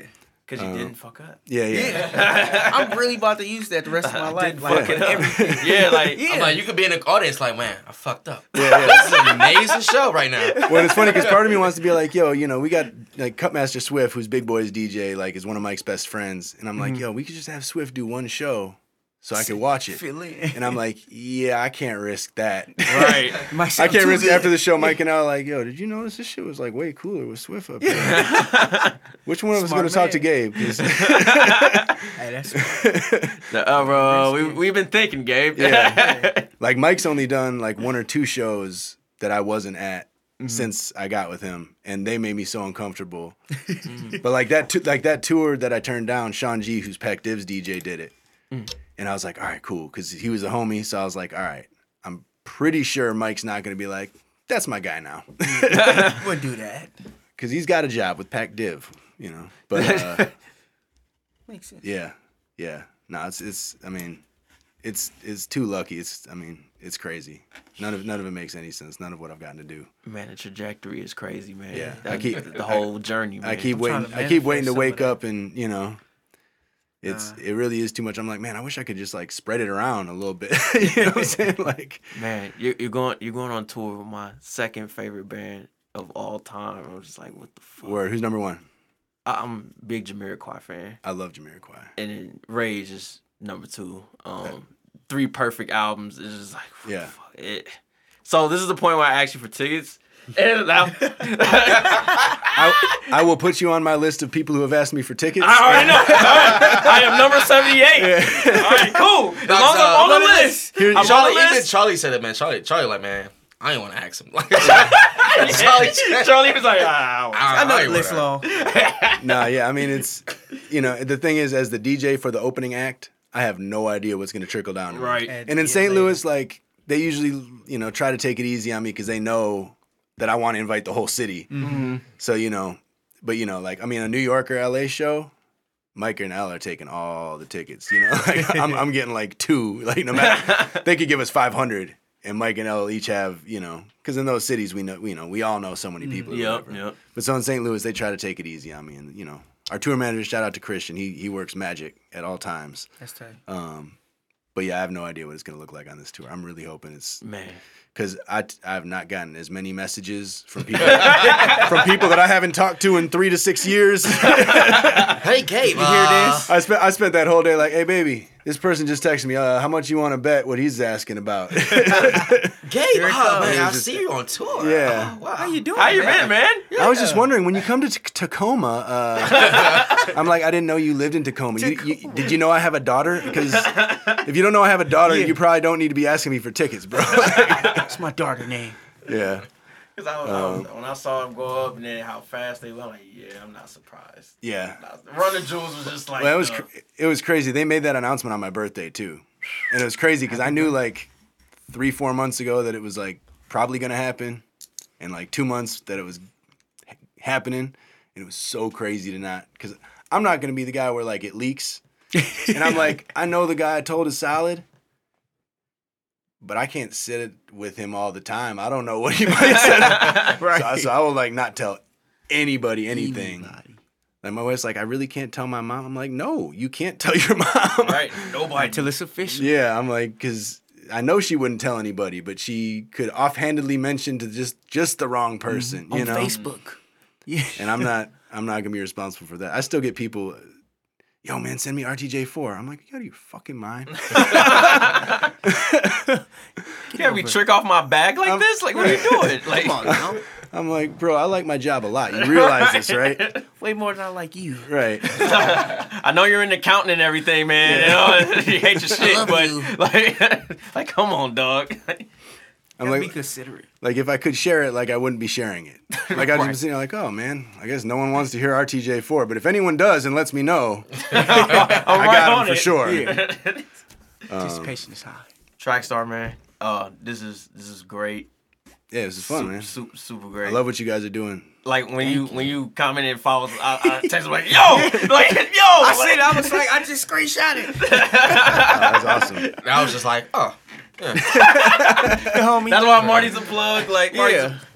Yo, we've known each other so long. I was like, he was like, he was like, let me get your number. I'm not sure it's in this phone or whatever. And I, and I, and I was like, yo, let me try make sure I got your right number. And he I had one that was Grand Leroy, and he's like, that was my first cell phone. but then I had his right number underneath it too. I had multiple. Like I said, I'm a hoarder. I'm a hoarder. So I, yeah, I got numbers I got in here that like have that. no need to. Yeah. I know it's not still there. I know I had this number for like 12 years. Yeah. So That number was like that was an old years number. ago. Yeah. That's wild. There's rappers in my phone like six times and shit because. Oh, yeah. Rappers, rappers change cell Tough phones with the seasons. Oh my god. Oh yeah. Oh my god. Makes sense. This this was oh, this was great. This was definitely like when we heard the news, I was like, oh yeah, we gotta make this happen. Yeah. Glad to see that you're well. Yeah, yeah, back, back on your feet. one, like back on your feet. Yeah, yeah. That little was, little yeah. bugs going around here. He oh Hey, watch yeah. news. That was uh, crazy. I like never get sick too, but I, I was telling him I woke up that day with like the craziest headache, and I ended up throwing up and all that, and I was just like, "What the fuck is happening?" Had you nervous, man? Did it cross your mind? I was like, "Baby, I got a stomach ache. I don't think I can do the interview. I don't want to go to school today." Yeah, man. Just, Yeah. just keep doing what you're doing, man. We like we proud of you, man. Thank you, man. this Don't great fuck it up, man. Like, uh, I don't know what else to do but what I've been doing. if I don't you see the St. Louis show, I will definitely I will drive to fucking Kansas City Yeah. to uh watch y'all it's a weekly live topic out your here. dream Yeah. in the fucking uh, audience and watch We the got Run. Jewels and Rage Against the Machine. You know what I'm saying? I'm That, definitely that's the that cheat happen. code though. Is like when people ask me for tickets in like New York or Saint or St. Louis for me, you know, Mm-hmm. I'm just like, I'm like, yo, you want tickets? Travel. Fly to Sioux Falls, South Dakota. Because I'll probably you. get you in plus seven or something. Hey, that's what I did. I don't take that Houston. as fact. I'm just saying. that's yeah. what I Write did. that down. That's what I did for Houston. I was like, Yeah, yeah. oh, let me I feel just like fly I can see down some here. titties there. Yeah. no, like, you know, tour manager coming, like, who you guys got for the list in Sioux Falls? We're like, I'm like, I, the guy at the sandwich shop earlier was nice, so I asked if he wanted to come. Got the hoagie You know, Extra sauces. Yeah, bring him in. bring them in. plus four. they don't even have to be good service in a city like that. We're just like, yo, you want to come to the show? You, you everybody seem you nice, you know. especially in the early tours where like I mean now it's like you know we know we're gonna do all right, Uh-huh. but the early tours like me and Mike would be out you know sandwiches at like the weed shop or you know the shoe store or whatever. Be like yo, t- get just have your manager text me plus whatever you know, bring the whole store through. Come in. Now, now track's gonna have me looking at uh, off-brand cities. Like, all right, Yeah, where we go? going? What's the got- best We got possible some spot? Southwest tickets. I mean, confirm with me first, but that's what I'm like. Like for this show, I've, I've had a couple people. I'm like, yo, can you make it to Kansas City? Because that'll be. It's still tough, but you know, it's not Sioux Falls, but More Kansas doable. City's a little easier. St. Louis, I'm gonna have yeah, like Problems. triple digit people asking me. like- Like, I mean, okay, I get 13. There's 11 people I can't say no to. I can't say no to Charlie Chan. I can't say no to Finsta. You know what I'm saying? Like, there's people that are just like, I, they would be wrong. You know? Um, yeah, but uh, This Yeah, is, yeah. This is amazing. Smoking section still going on. Yep. I know still do that. Friday Friday So nights, Shade 45. Uh, I'm, I'm getting used to Central. I'm 9 p.m. Central time. Okay. Uh, rapfan.com for the merch and like everything else is at rapfan. like, Uh, you know, music and videos and all that. Rap fan and DJTrackstar.com. Uh, All the socials. the socials. Yeah. Uh, it's confusing and annoying. I understand. It's Trackstar the DJ on Instagram and DJ Trackstar on Twitter. No. Um, and, te- and technically, I try to go by Trackstar the DJ, but it's it's confusing because it's DJ Trackstar on Twitter and my Gmail, and it's like I've had them both so long, I don't want to change them because people, you know what I'm saying. right. So, Used to him. So I, I never blame anyone when they get it wrong. It's just like sure, but uh, yeah, yeah. So those yeah those are the socials. Um, you know, I'm everywhere. Findable. Ladies and gentlemen, another legendary episode. Run the Jewels, Ra- Rage Against the Machine on tour. When did the tour begin? Uh, the first show is the 26th in El Paso, um, and then tour tour starts right after Coachella. Uh, we start in Oakland, and then we actually end that leg of the tour here, which is dope. Oh, 'Cause then we get to land here, and then I can unload and reload the bus with new clothes that I haven't been wearing for the last four weeks straight. but uh, yeah, I leave for rehearsal on Tuesday though, so that's why I was like, I was glad you guys could make Sunday happen because Thursday would have been. This is I'll be gone third next Thursday. Um, yeah, time to go rehearse and learn all the words to this uh, this, this new record that I can't wait for everyone to hear. Well, man, we wish you uh, best of luck. Uh, well, you got that down pat. Look, safe, safe travels. Mic drop. That's actually my Safe travels and specialty. best wishes. Yeah. Oh, and don't fuck it up. Yeah. don't, don't fuck it up. Thank you guys. Villa, we out. Love. Holla.